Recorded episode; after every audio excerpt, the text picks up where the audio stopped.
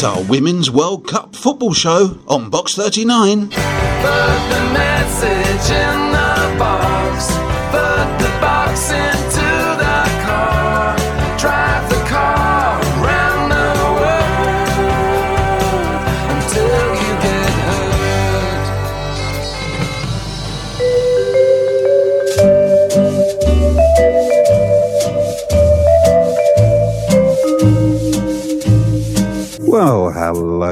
Hello, everybody, and welcome to Box 39, our treasure chest of magazine, music, and the funny side of life, rooted in our community here on 106.6 FM Colne Radio. I am Bill Lawrence, and I'm live here in Studio One with special guests for our Women's Football World Cup special. So it's my special pleasure to welcome back that friend of Colne Radio, uh, Dr. Carrie Dunn. Carrie lectures about women's experience in sport. She's appeared on Eurosport, written for 442 magazine, and she's authored one of the best books about women's football uh, called The Roar of the Lionesses. And of course, recently she's been out in France appearing on the excellent Offside Rule podcast. And given it's football, Bryn Griffiths, Bryn Griffiths, sorry, the eyes and the ears and the voice of Colne Radio Football is back in the studio, fresh from organising the Colchester Women's World Cup event in the New Inn in Colchester. And with so much to chat about as Women's World Cup football fever absolutely hits our streets, send us your text, your tweets. We are at Cole Bryn on Twitter and at Box39 on Facebook. So, as we open the Box 39 Women's Football World Cup special, here we go.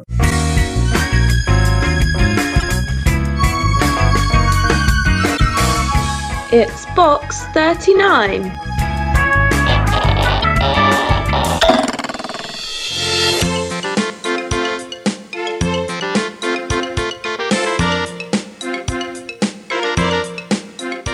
So, welcome once more to Box 39. As I said, we are here on 106 FM Colne Radio, and this is Ausgang Exit, our house band, with a revival of one of their songs from the 2010 World Cup era, and this is Walking Around Town in My Brand New Trainers.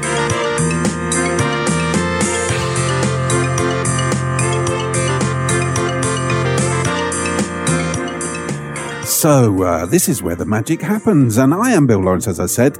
Please get your letters and emails in, and of course, now we can properly welcome uh, Bryn Griffiths and Carrie Dunn. So, first of all, hello, Bryn.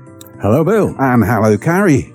Hello there. And Carrie, of course, is not in the studio. Carrie is, uh, through the mysteries of technology, appearing from somewhere else in the world.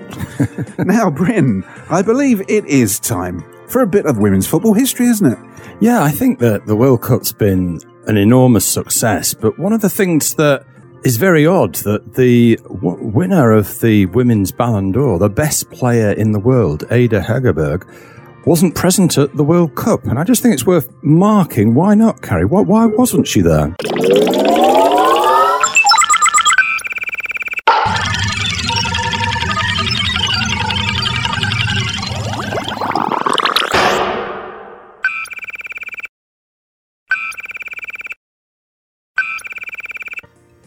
Ah, see, see, Carrie's mysteriously moving around the world so much there, we can't track her down.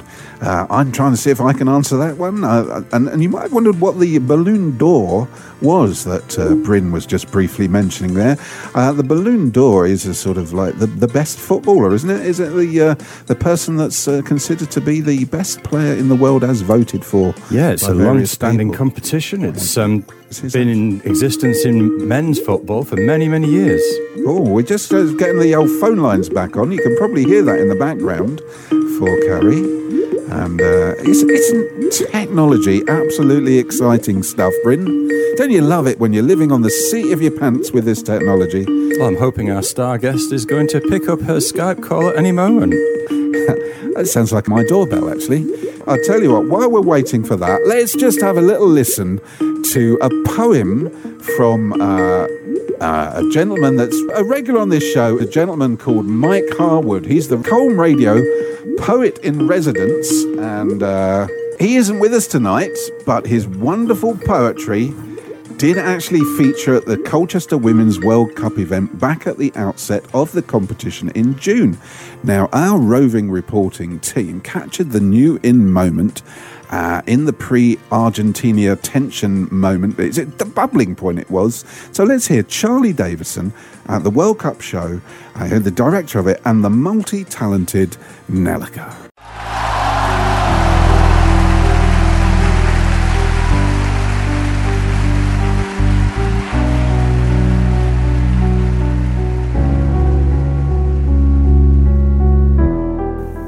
For females.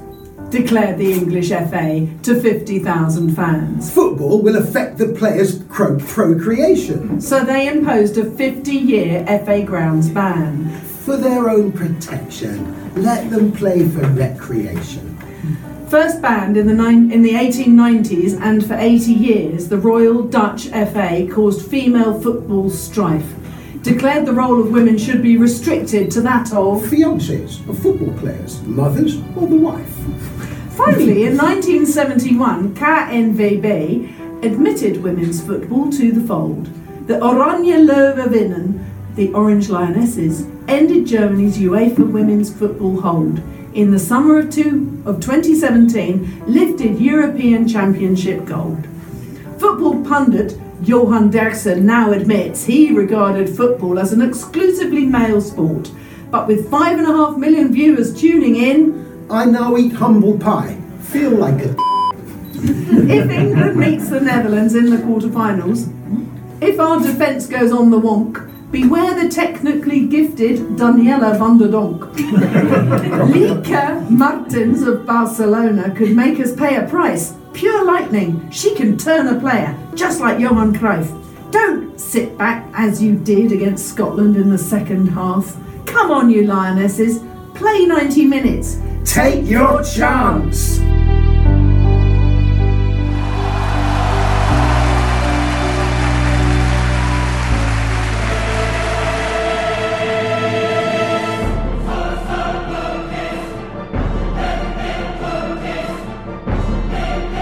Since I got the job, really, I've died away from the expectations, the ambition of this team, and I sit here today in a position where I'm absolutely convinced that we can go to this World Cup and, and, and have a good, successful tournament. And, uh, you know, football is football, anything can happen.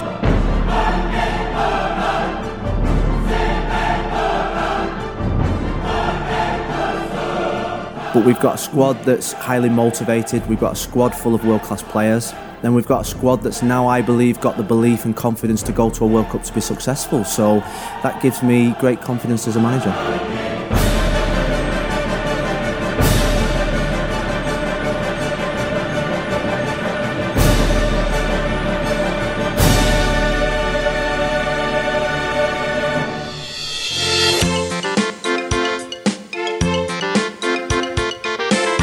So we are back and uh, with Ausgang Exit playing a little bit just to remind them this is walking around town in my brand new trainers.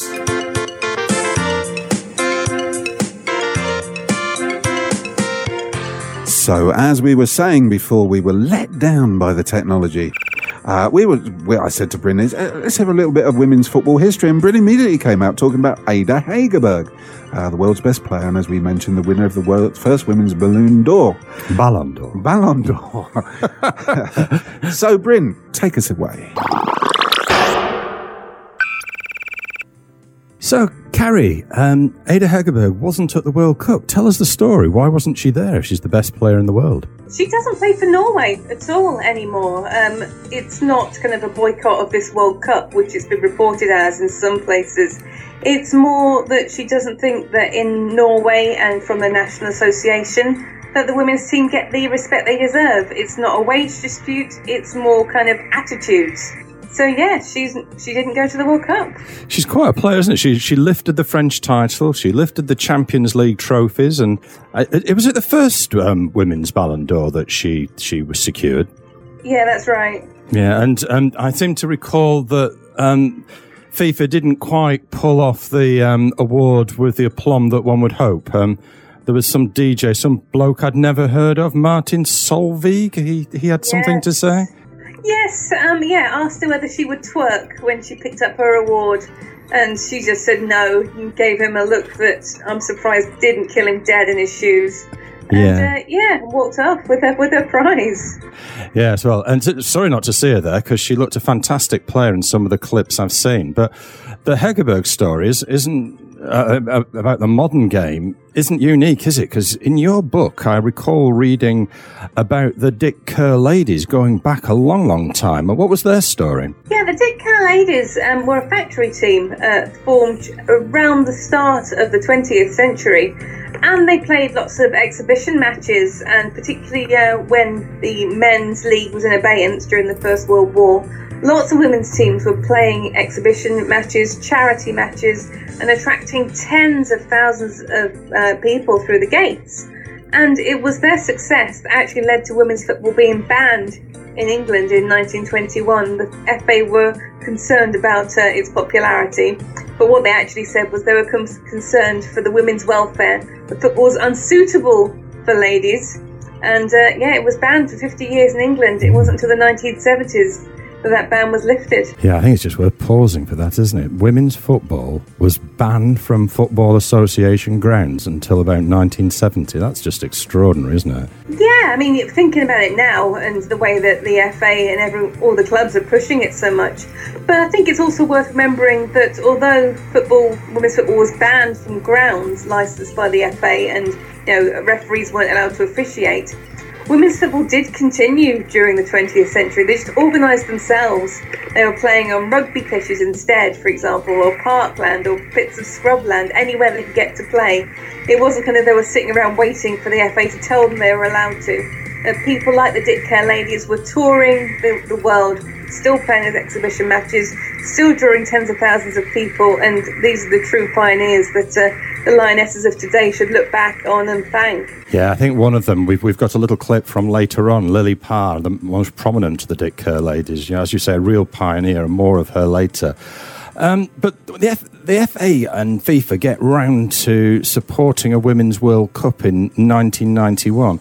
But even then, there was a sort of peculiar rule, wasn't there, if I recall rightly? Yeah, um, there were also some uh, pr- uh, prior tournaments too before 1991 and not official World Cups. But uh, yeah, they were only playing 80 minutes, 40 minutes each way in, in these tournaments. I don't know whether they thought that extra 10 minutes was just going to kind of kill these poor women. But uh, yeah, FIFA wouldn't let them play full, full length matches at the time. Well, April Heinrich, um, a US player, apparently said they were afraid our ovaries might fall out if we played the full 90 minutes. I mean, it, it- it's a funny line, but it is the kind of thing that gets wheeled out by sport governing bodies. You know, even in ski jumping now, women aren't allowed to do the same height jump as the men are, and that's still the reasoning that get that gets wheeled out. Get this concern about you know the uteruses will fall out or something. And just looking around the world, um, I was I was reading about um, what's happening around the world in the different um, World Cup teams, and there, there seems to be dispute after dispute. In in Argentina, they've had a strike over conditions and pay, and in Canada at the World Cup, wasn't there a dispute about the, the kind of ground that the, the matches should be played on? Yeah, I mean, they, they played on AstroTurf out in Canada. It was artificial pitches. And you would never get a men's World Cup played on artificial pitch, you know, all artificial pitches. But yeah, that, that was the rule. I mean, the I know the, the women players during that tournament were concerned about the increased injury risk. Um, they were in, they were worried about the heat in Canada and the fact that you have to rubber crumb on these pitches, and that there was kind of a burn risk even. So yeah, I mean, people have talked this summer about uh, the experimentation with VAR. But you know, four years ago they were experimenting with a type of pitch. So yeah, it's nothing new really. So it's quite a history. Anyway, back to you, Bill. Well, I was just going to say, we, we're uh, going to be able to talk about the VAR very shortly. But, Jan, now just a little word from our sponsors. It's on the radio. It's about football. And it's real. It's real football radio.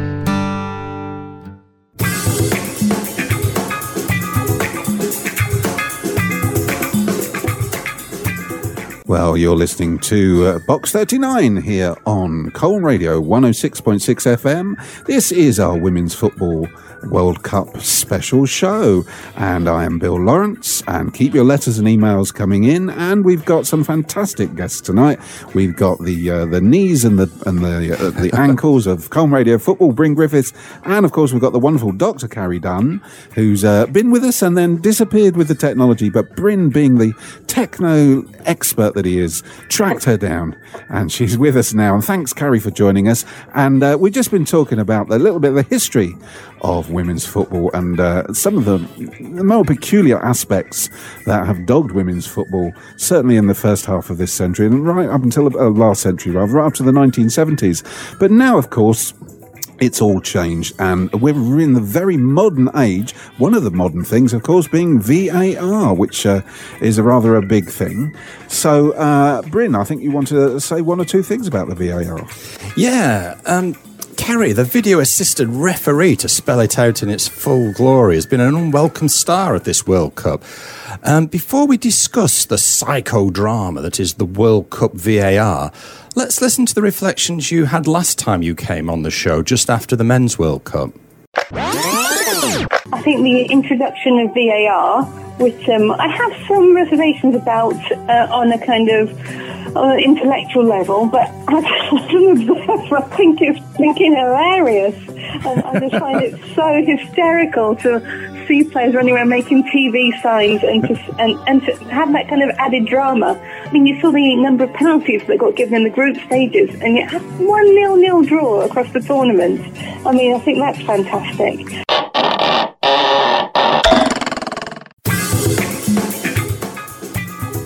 So, Carrie, last time you were on, you thought it was blinking hilarious and added drama. So, a year on, what have you got to say about VAR now, Carrie? Well, I think it's worth kind of pointing out that VAR in this tournament is being used in quite a different way than it was uh, last year.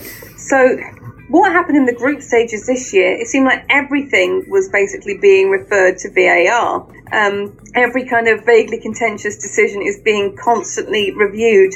And I think the problem it's had this time round is that it's taking so long to do anything. It's really kind of taking some of the drama out. And it's also problematic that you can't see what's happening when you're in the ground. So everyone's kind of sitting there for seven minutes knowing what's happening. So it's also created a problem with um, the referees because I think because they know they're being reviewed all the time, all the decisions are being reviewed all the time, they're kind of second guessing themselves. They don't have any confidence in their own decisions, and so I think that's kind of led to referees not managing matches in the way that they should be.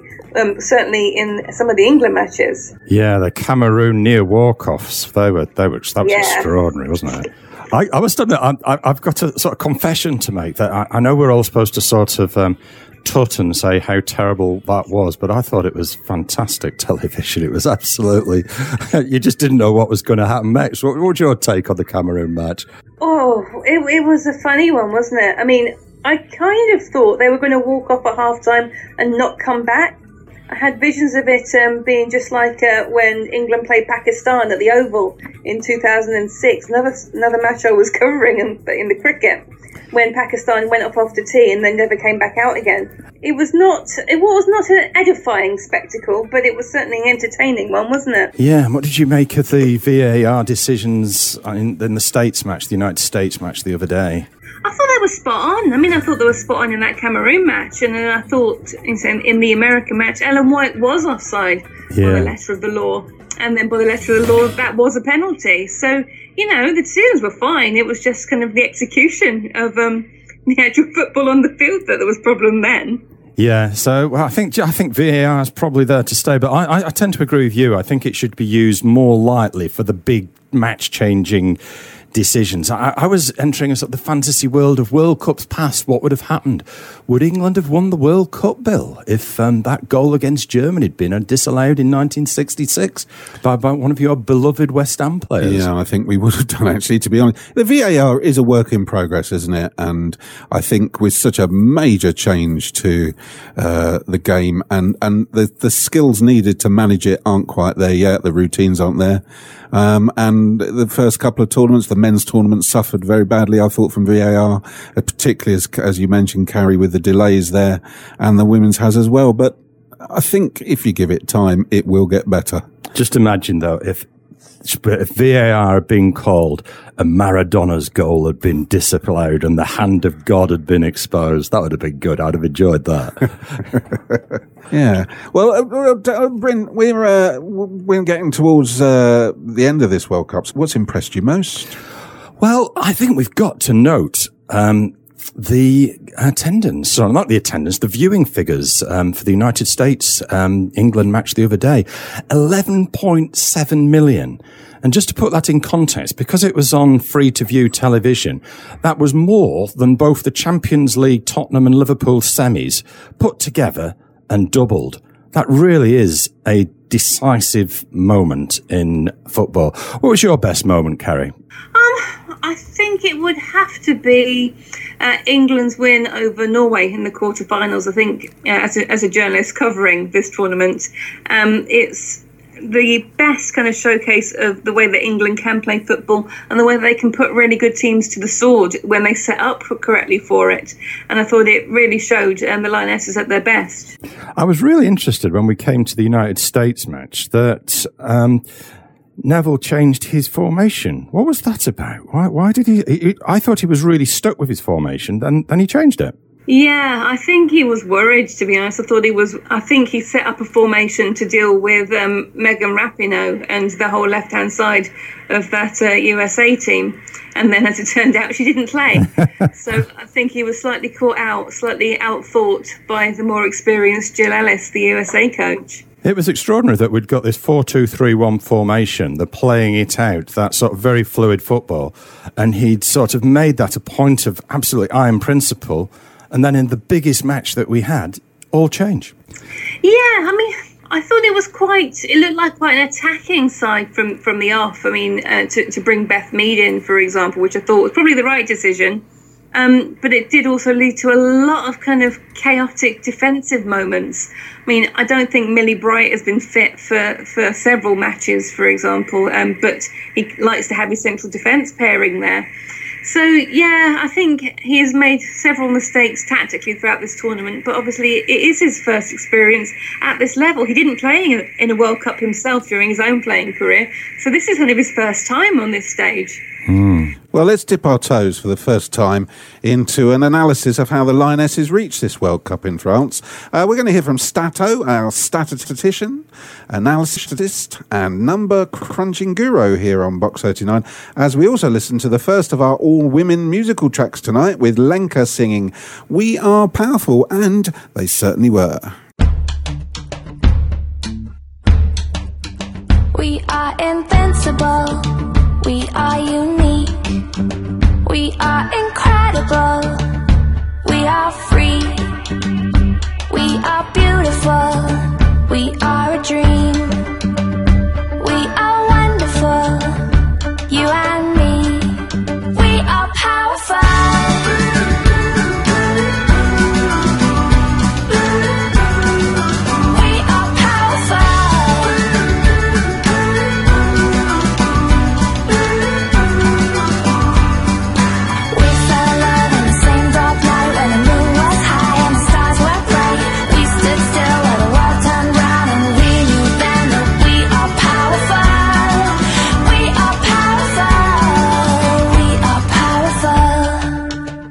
This is Stato. The matches in UEFA Group 1 of the 2019 FIFA Women's World Cup qualification were played between September 2017 and September 2018. England played eight matches, home and away, against Wales, Russia, Bosnia, and Herzegovina, and Kazakhstan. England's campaign started with a 6 0 drubbing of Russia at home. Two months later, they played host to Bosnia and Herzegovina and beat them both 4 0.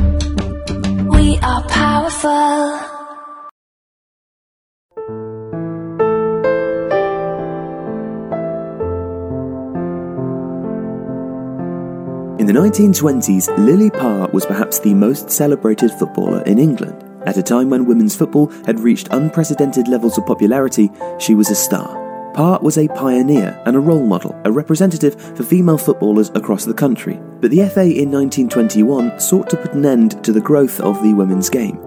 Complaints have been made as to football being played by women, read a statement released by the governing body. The council feel impelled to express their strong opinion that the game of football is quite unsuitable for females and ought not to be encouraged. Parr spent her illustrious career battling against deeply ingrained stereotypes, against the patronising comments of men who refused to accept that women could play the sport. But she didn't need words to make her point. By the time she'd finished, her statements had been made on the pitch.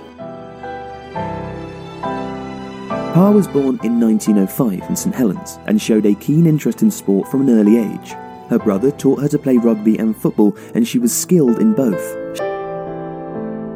She made her debut in 1919 at the age of just 14 for St Helens Ladies. Already, people were taking notice. She was nearly six feet tall and towered above her teammates. She had jet black hair and a gaze of steely determination. On the sidelines before the game, she smoked cigarettes. She was a formidable opponent. In her second game against Dick Kerr's Ladies, Parr impressed so much that the opposition's manager, Alfred Frankland, asked her to join his team. She accepted and moved to Preston and embarked on one of the most prolific careers in the sport's history. Dick Kerrs paved the way for future women's teams to follow. Their players, working at an engineering factory when they weren't on the pitch, were the first to wear shorts, the first to tour in Europe and the USA, and at the heart of this progressiveness was Parr. In her first season, Parr scored 43 goals and quickly began to attract huge crowds. Fans attended just to watch her play, to see her kick the ball with her famously powerful left foot. During one game at Goodison Park in Liverpool, 53,000 people filled the stadium. It remained a record attendance for the women's game until 2012.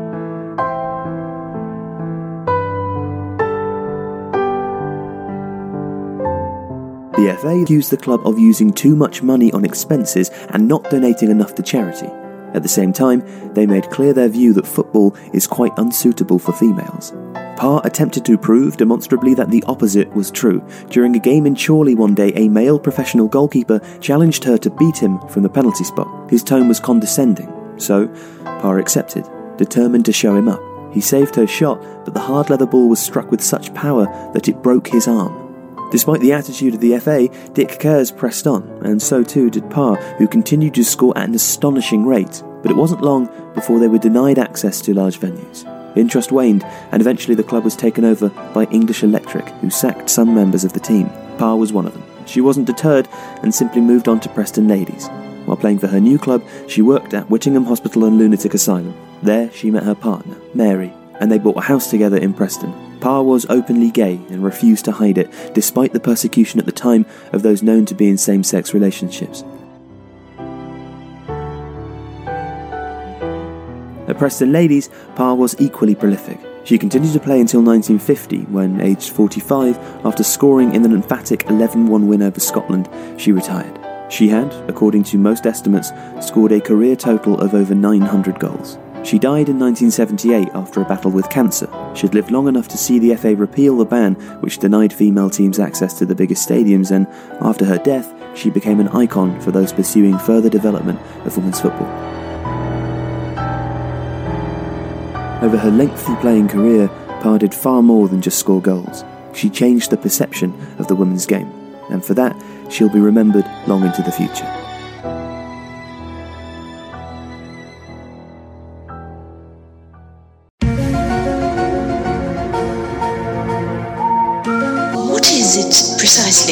That's in the box?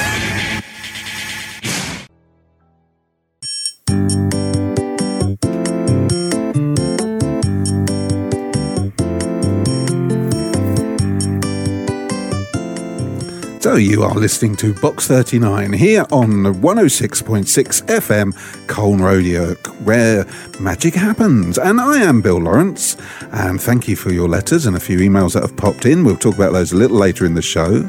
We'd like to welcome once again Bryn Griffiths, uh, the knees and uh, thighs of Colne Radio football, and Dr. Carrie Dunn, a journalist who's been out covering the Women's World Cup and is with us via the magic of Skype.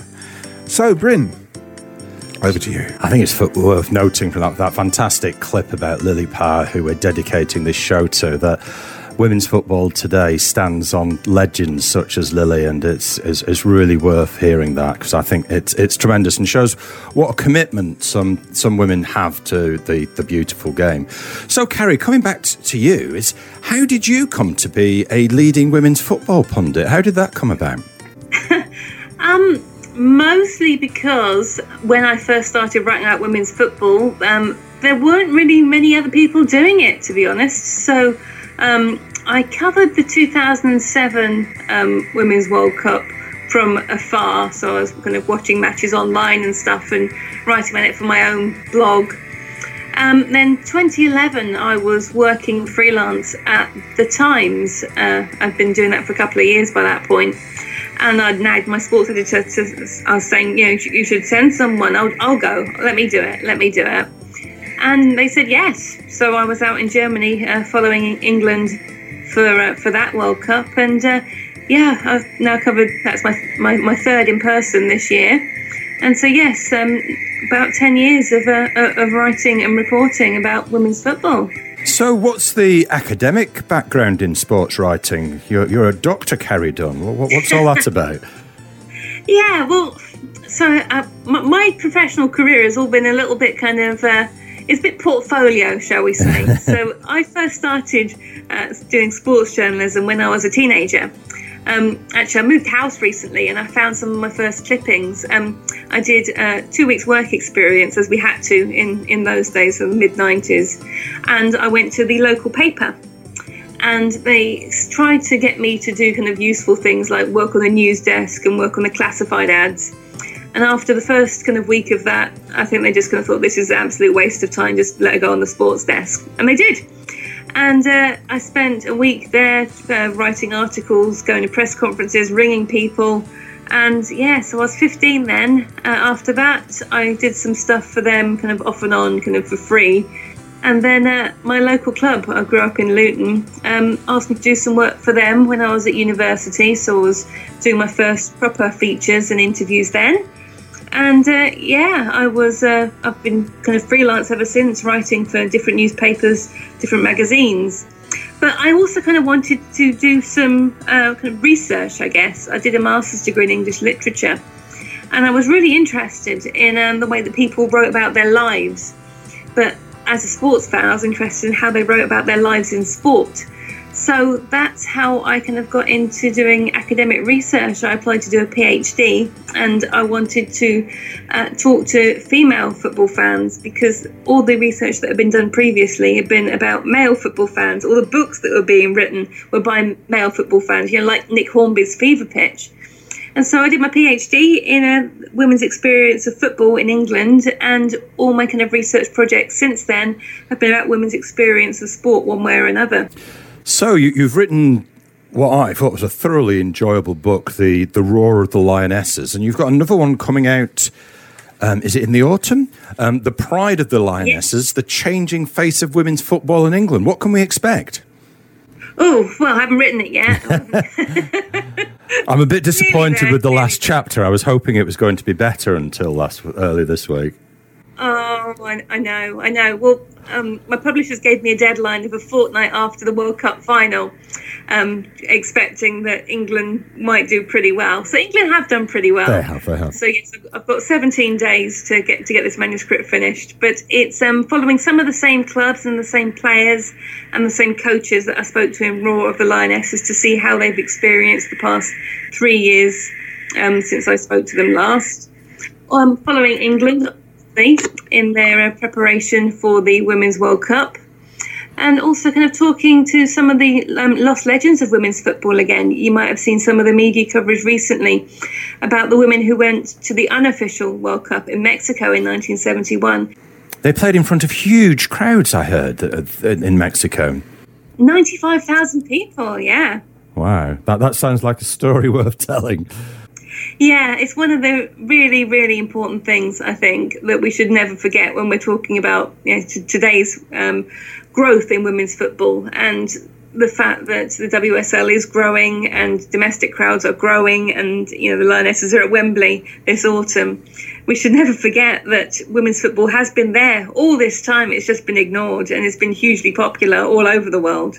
Well, I promise to get you back to Essex to talk about that book when it's published, um, Carrie. Back over to you, Bill. Well, let's hear again from Stato, who's been tracking the Lionesses' route to France for the World Cup finals of 2019, and he's remembering some more of those qualification fixtures in front of crowds ranging from over 20,000 to just 340. And Stato is accompanied by Alicia Keys with Girl on Fire. She's just a girl and she's on fire. Hotter than a fantasy, lonely like a highway. She's living in a world and it's on fire. Filled with catastrophe, but she knows she can fly away. Oh,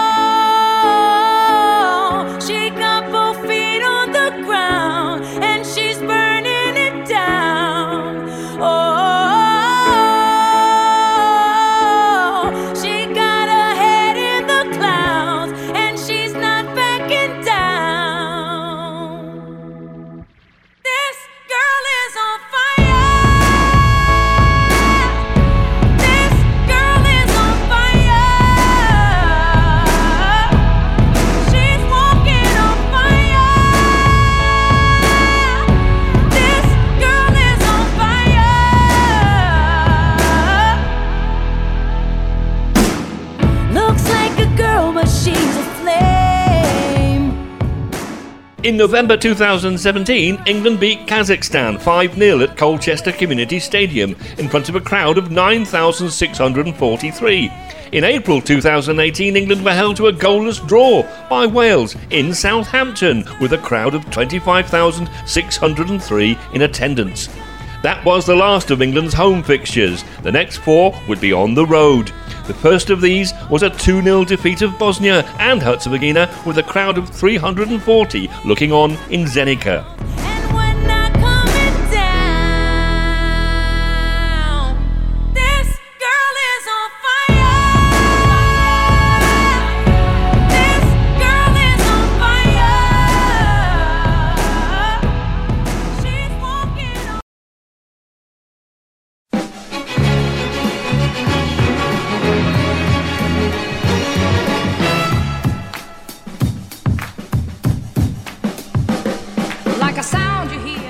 I'm Lucy Bronze. I'm 20 years old. I play for Olympique Lyonnais and England.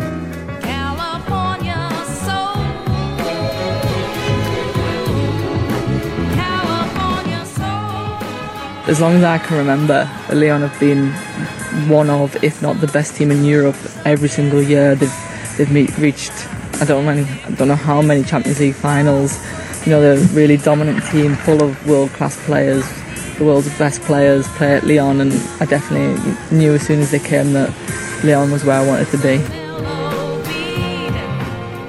When I was really little, I was kind of motivated by my brother. My brother played football, my brother did whatever he did, and I wanted to be exactly like my big brother when I was little, so I copied everything he did.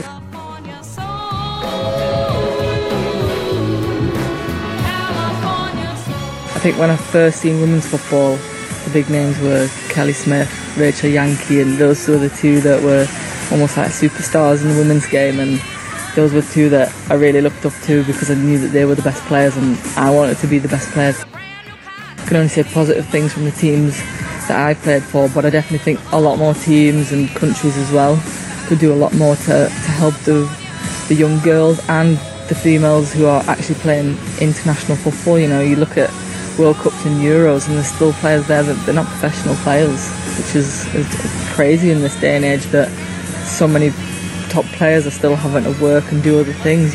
Yeah, I mean, I, I've been through it myself. I think when I was university, I didn't have any funding, didn't have any resources really. Was having to work another job whilst trying to play football, whilst trying to go to the gym, whilst trying to go and get an education. It was uh, it was tough, but I think in women's football you see a lot that the players that do make it are the ones that are tough-skinned. I mean, so in women's football, yeah, you know the resources aren't always there for people, the funding's not always there, but sometimes it makes the best players. You know, it, gives players some bit more bit more of an edge. You know, it's not just about money or just success. You know, they're, they're driven. This is their dream.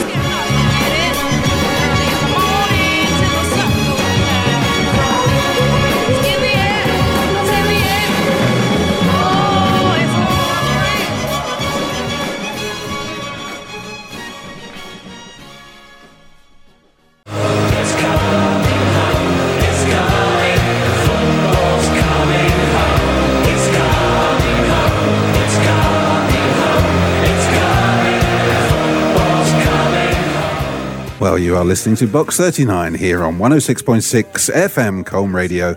And that's, of course, the Three Lions. Football's coming home, and it really has come home, hasn't it, over the last few weeks?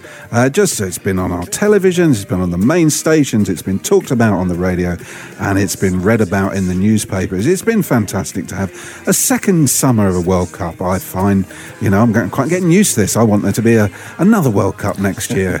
uh, I, I'm in the habit now. And uh, in fact, I'm torn between World Cups of cricket and football at the moment. But we are talking about the Football World Cup. So, with Bryn, uh, let's start with thinking about players. Who's our best players, would you say, Bryn? Well, I think that I'm I'm with Neville on this one. I reckon that one of the, the best players of the tournament has got to have been Lucy Bronze, who we've just heard from. Absolutely astounding uh, athleticism, her runs, her her joining up with um, Parris. I, I've just been so impressed by her skill. Who's been the other standout players for you, Carrie? Oh, there have been so many. I mean, this is the wonderful thing about the Women's World Cup is that I think people can get a little bit insular sometimes in their in their football watching. I think we're all kind of guilty of it. But you know, people like you know, Christiane Endler, the Chile goalkeeper. I mean, she had a real test, She but she did. played so brilliantly. I mean, I think the goalkeeping actually this tournament has been tremendous. Yeah, which agree is kind that. of great because there's been so many years of joking about um, women goalkeepers. And again, I mean, I know it's kind of wet blankety of me to point it out, but this is kind of like the first time in history that women have actually had access to proper goalkeeping coaching. I interviewed Pauline Cope, who's a long serving England goalkeeper during the 90s and into the uh, 2000s, and she said the first um, goalkeeping.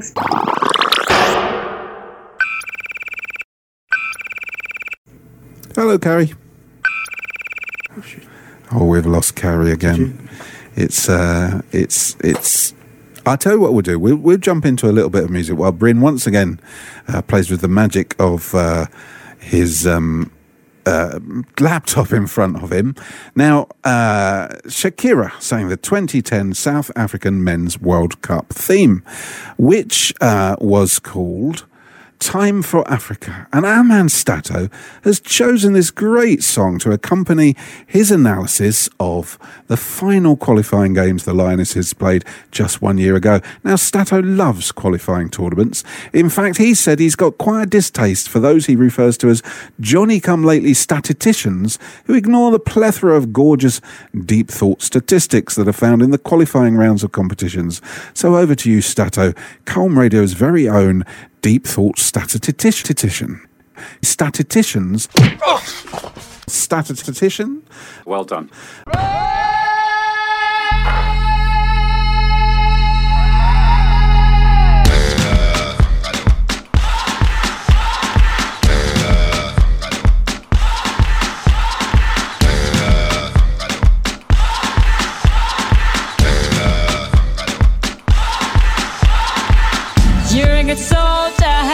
Choosing your battle. Pick yourself up and dust yourself off and back in the saddle. You're on the front line, everyone's watching. You know it's serious, we're getting closer, this isn't over. The pressure's on, you feel it, but you got it all. Believe it when you fall, get up, oh oh, and if you fall, get up, eh eh. Tamina, mina, sangalewa, cause this is Africa. Tamina, mina, eh eh,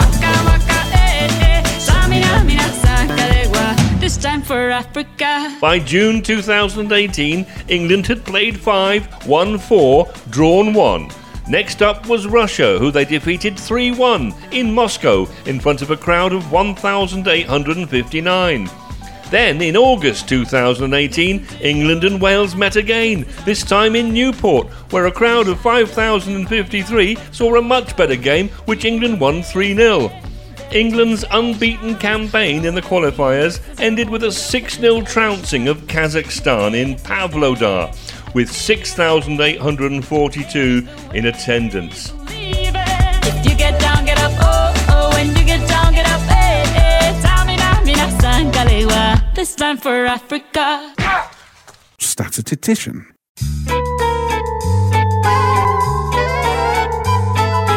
You're listening to Box. Uh, what is it? 39.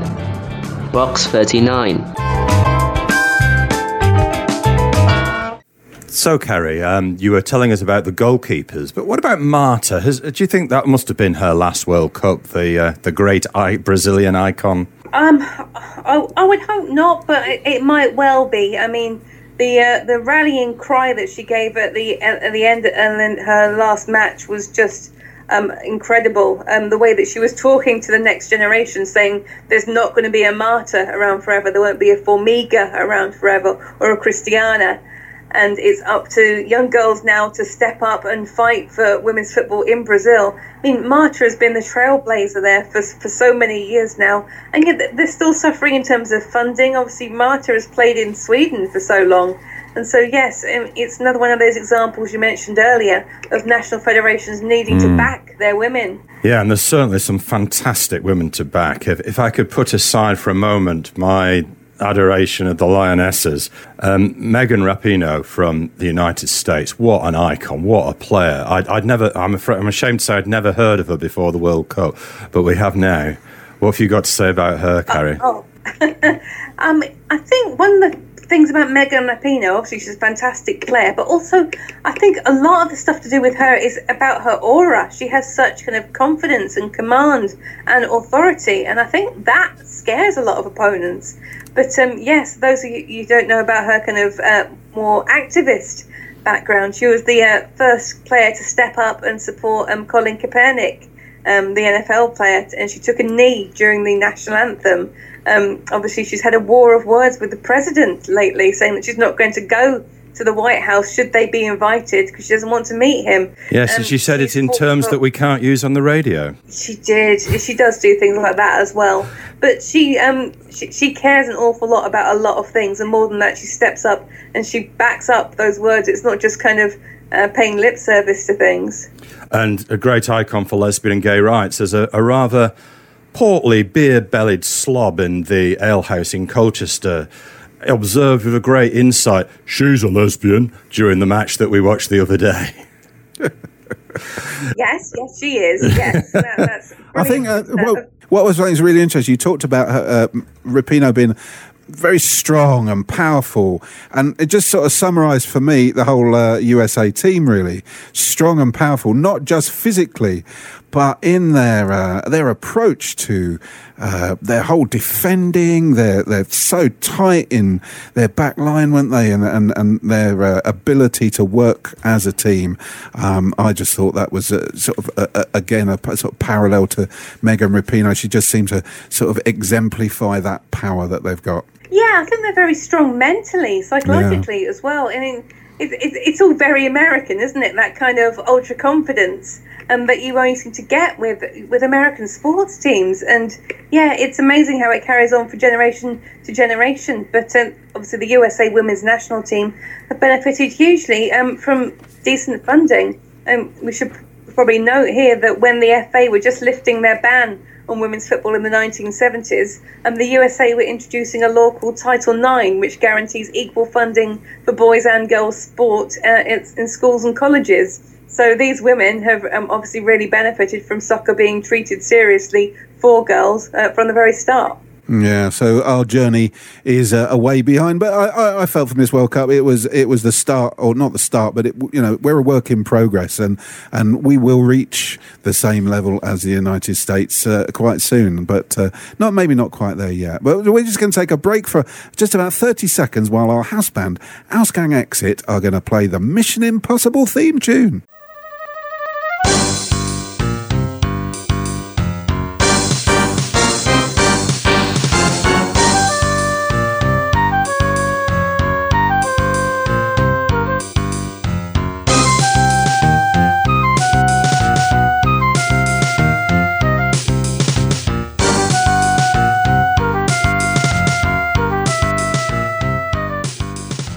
So that was Ausgang Exit with the Mission Impossible theme tune. And uh, it's terrific to have them with us uh, once again.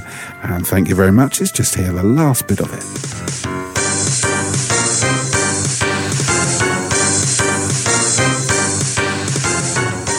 So, Bryn, it was a Mission Impossible in the end, wasn't it?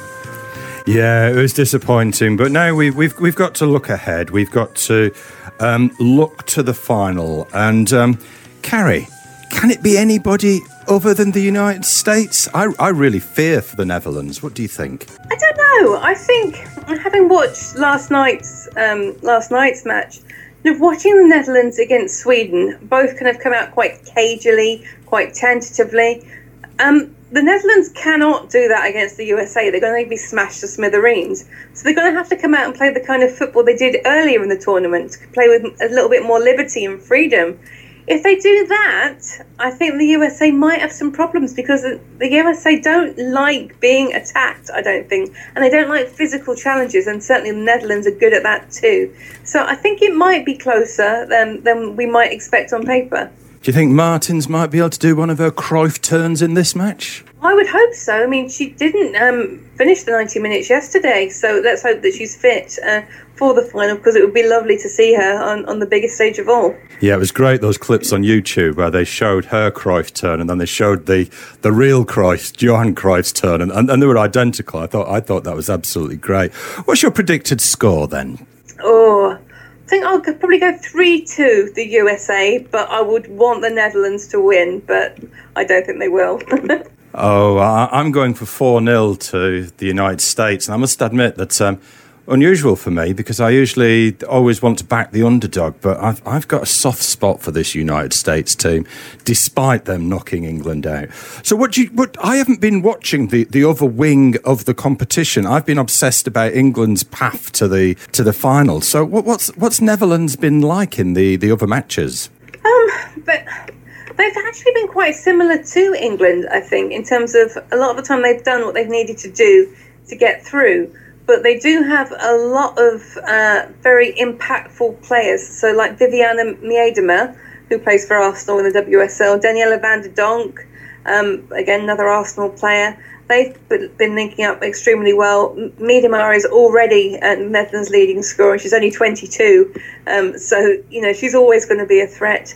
They've got some really fantastic um, impact super subs they can bring on with plenty of pace. Um, they're, they're a good side. So, so we're not expecting the you're not expecting the walkover, the massacre that I suspect might happen. I, I just think that England were, were, were a very physically strong side, and the States seem to be much stronger than England. I, I just thought the Netherlands the other night they just didn't look, they didn't have that physical presence in the game that um, I think they might need on Sunday. I mean, again, the Netherlands were up against Sweden in, in their semi-final. Sweden also a quite tall, quite strong side, and Netherlands went toe to toe with them. So I think the, the key thing will be coming quickly out of the blocks. The USA will can start right from the very first whistle, and they can be right on you. They did that in the last World Cup final, um, as Japan know. So yes, um, Netherlands will have to be right on it right from minute one. Can I ask you a quick, quick question, Cara? There was a lot of fuss in the papers that the United States had sort of rumbled the English uh, hotel, done a little bit of spying. What was all that about? Oh, I think it was uh, made more of a fuss of than it actually was. I think when Phil Neville was asked about it in the press conference, he was actually saying it with a bit of a kind of a nod and a wink, bit of a tongue in cheek, saying it was a breach of etiquette. But you know, of- course, a football team of the USA stature is going to have people scouting out the facilities. So what it was was that England was staying in the best hotel in Lyon, and the USA were thinking maybe we'll move there as one of the FIFA-approved hotels if we get to the final. I think that's all it was, and it was a yes blown out of proportion. Anything to say quickly about the third place playoff? I must admit, I, I'll watch it, but third place playoffs are terrible matches to watch, aren't they? I don't know. I, I quite enjoyed the 2015 third place playoff. I thought that was quite good. That was a that was a nice redemption arc. I think it's important that England go out and play to the best of their ability Absolutely. and try and win that bronze medal on Saturday. A bronze for bronze. Well, women's football really has been the winner, hasn't it? Ratings through the roof. It is a work in progress, but uh, it is for all sports, always striving to get better. You know, in 50 years' time, when England managers for every sport are wearing those waistcoats that we've seen Southgate and Neville wearing, and no one quite remembers why they're wearing them, the words of this legendary man will live on. Let's have our final words from the best England manager that never was, Brian Clough.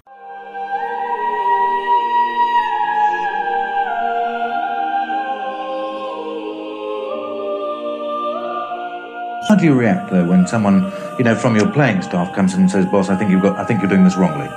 Good. Well, I ask him which way he thinks it should be done. We get down to it, and then we talk about it for 20 minutes, and then we decide I was right.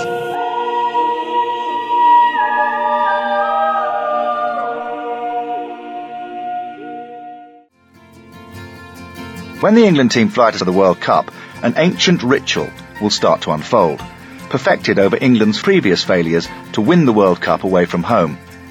It follows this pattern. Phase 1 Pre tournament. Certainty that England will win the World Cup. Phase 2 During the tournament, England meet a former wartime enemy. Phase 3 The English conclude that the game turned on one freakish piece of bad luck that could happen only to them. Phase 4 Moreover, everyone else cheated. Phase 5 England are knocked out without getting anywhere near lifting the cup. Phase 6 The day after elimination, normal life resumes.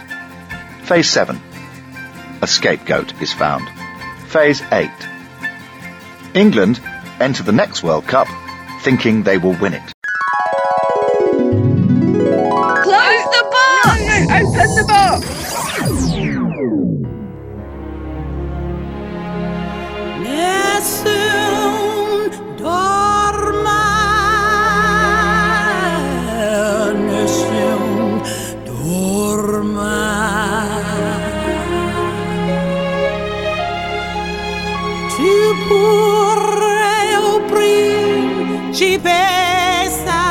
So, England qualified with 22 points from 8 games, scoring 29 goals and conceding just that one goal away to Russia.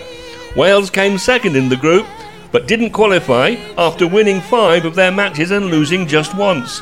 They only managed to score 7 goals, unlike the Russians, who scored 16 goals but managed to lose 3 times. Nikita Parris scored 6 goals for England, Toni Duggan 4 and Jill Scott 3. 10 other England women scored goals, and that was the journey they took to the 2019 FIFA Women's World Cup finals, according to Stato.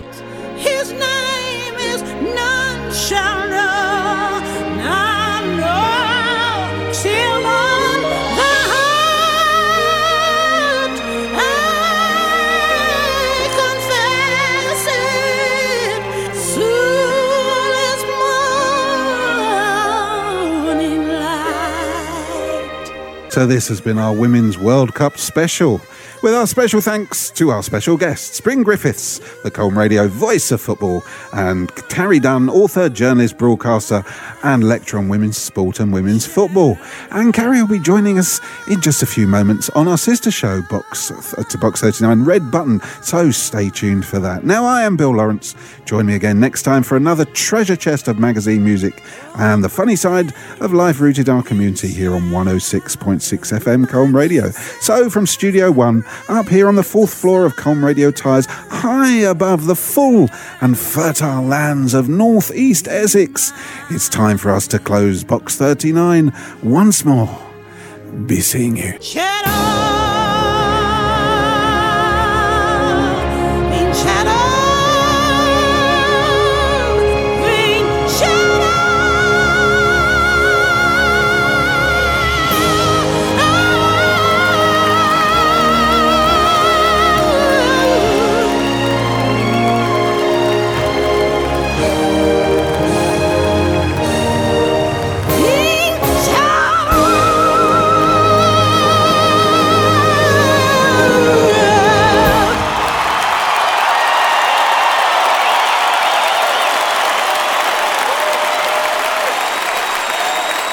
Box 39 has been a Guppy production for Colne Radio.